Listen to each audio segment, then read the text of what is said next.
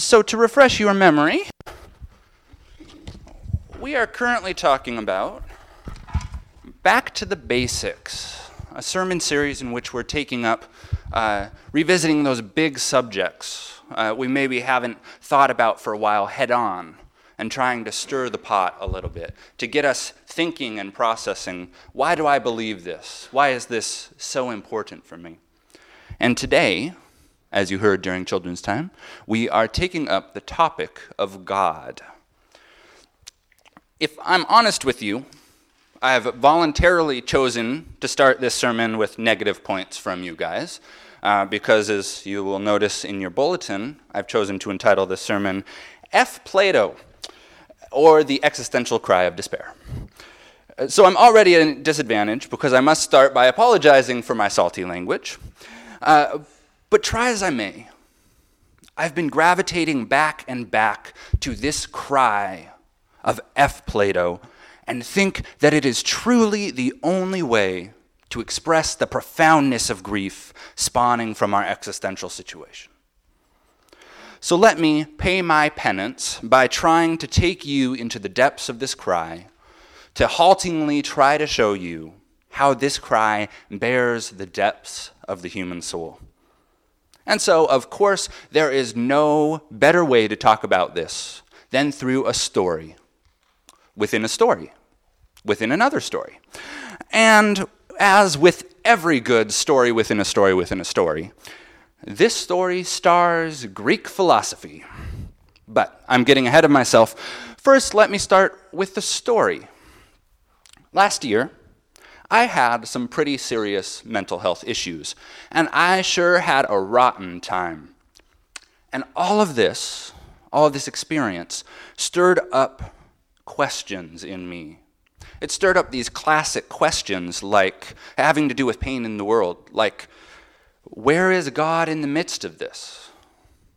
For me, it wasn't so much a question of why God would allow this to happen. That wasn't my question.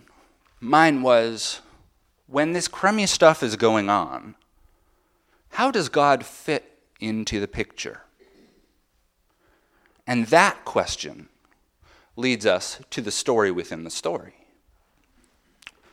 Once upon a time, the Christian movement was young. Like all youngsters, it was trying to define itself, to figure out who it was. It already had a lot of Jewish aspects to it, and it liked the way it was. But then, a couple of generations in, as youngsters are wont to do, it started doubting itself. See, it lived in the Roman world, and the Romans loved everything Greek. So the Christians started saying, hey, people aren't really liking us. They think we're ridiculous, just like we're this just Jewish group over there. They never take us seriously. They think we're stupid. Well, I'm not stupid. I can do Greek philosophy too. Which brings us to our story within a story within a story. Once upon a time, there was a dude named Plato. Uh, most of you have probably heard of him. You probably read his book, The Republic, in English class at some point. Now, Plato was a philosopher, and he liked these mind puzzles, trying to wrestle with deep questions. So here's what he said one day You know, God is perfect, yes? Yes, but by definition, God is perfect. Now, if something changes, it must be getting either better or worse, right? So if God is perfect, then he can't get better, or else God wasn't perfect in the first place. And he can't get worse because then he wouldn't be perfect anymore. So therefore, God cannot change. So Plato taught this people this mental concept since God is perfect and since God can't change without being perfect, therefore, God cannot change. But then he kept going. Because, you know, something that changes a lot people's emotions. When your emotion changes, then in some way you're changing. So Plato said, therefore, God can't have emotions, because that would be changing, Rather, God must be stoic and unfeeling so that he can actually remain God. You tracking more or less? So let's zoom back out to our story within a story. Our, our buddies, the Christians, they're saying, those meanie Roman jerks, they just think they're better than us. Well, we'll show them we know how to think like Plato too. And so the Christians said that God cannot change and that God cannot feel. And thus the Christians adopted this Greek idea about God and applied it to their own God. And thus it was decreed that God could never change. And this isn't some obscure, random philosophical thing. Uh, the majority of the great Christian thinkers throughout the ages have taken up this question. Uh, you hear, for example, modern uh, evangelicals in one praise song singing, Yesterday, today, and forever, you stay the same, you never change. Uh, this all points back to this guy named Plato and these early Christians deciding we can do this Greek, the- this Greek philosophy too. And all this brings me back to level one, the story. Myself having a crummy time in the throes of existential anguish, languishing away. With this question Where is God in the midst of all this? Are, are you seeing what I was seeing at the time? That other view, Plato's God is bankrupt.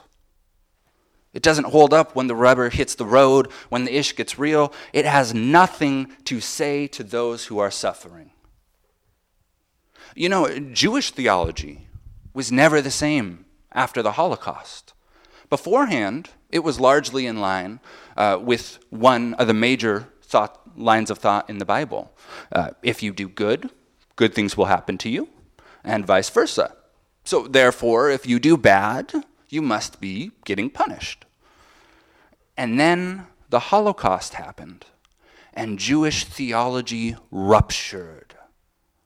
That perspective could not hold up in the face of that much undeserved suffering.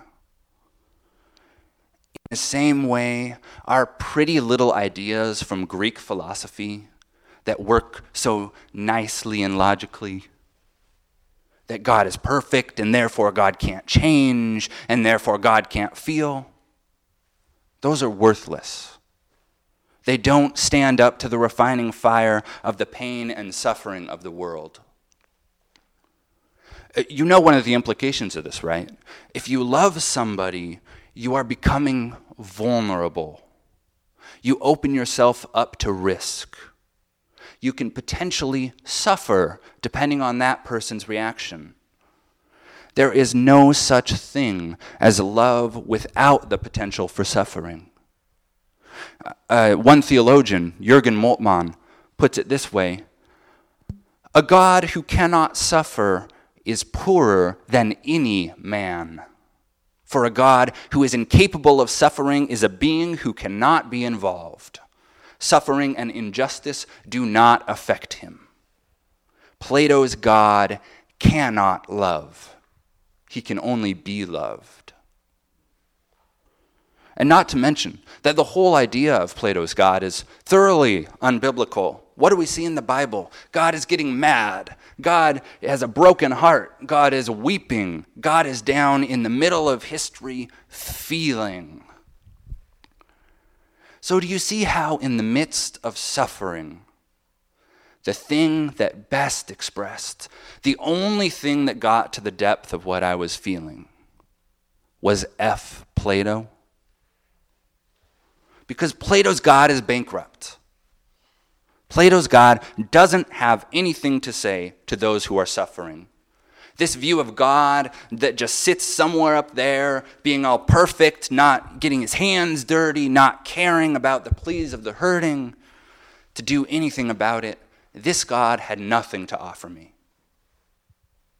The thing that did resonate with me, it, didn't soothe me and take away the pain, but it encouraged me in the midst of pain. That phrase that resonated with me comes from that theologian, Jürgen Moltmann, that I talked about earlier. He has a famous book called The Crucified God. And that phrase, the crucified God, stuck with me. And without removing my pain, gave me fortitude in the midst of it. Too often, the dominant views of Christianity talk about Christ's death on the cross. We, we heard this plaintive cry, My God, my God, why have you forsaken me this morning? It's one of the richest passages in Scripture. Too often, Christians talk about Jesus being abandoned by God, as if Jesus, who's fully God and fully human, just whoop, and then God left. And then Jesus, the person, was, the per- was who was dying on the cross.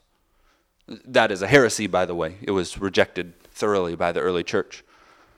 Or God, this big concept God as a whole, abandoned Jesus, as if one party abandoned a different party. But that doesn't really hold up. That doesn't hold up to our theology of the Trinity. Jesus is God just like the Father is God. So when the Father forsakes the Son on the cross, we see God abandoning God. We see that God, God's self, died on the cross. God faced the worst of what it means to be human oppression, suffering, alienation, and death. And this God, the crucified God, has something to speak to us, to speak to our suffering. Unlike the God of Plato, our God, the crucified God, can feel the pain of the worst parts of our life because our God, the crucified God, has experienced it in God's own self. This is not an unfeeling, unchangeable, unmoving God who can't really love us. Ours is, as Martin Luther King puts it, a God who is the first to cry. It is a God who is not unaffected by pains inflicted on individuals and groups, but comes alongside with the broken heart to suffer along with them. When we feel a grief too deep for words, grief that we can't articulate, but just comes out in groans, that we can't even figure out how to begin to try and describe. God is the one who can understand, who can come alongside and take our hand and really know, even though we can't figure out how to put it into words. That is what spoke to me during this situation. That is what God I believed in in the midst of suffering. That's the God who has something to say to our lives. May God open your eyes to the suffering in the world, be it in others or in yourself. May you be blessed with the vision to see the crucified God coming alongside to support us. May it be so.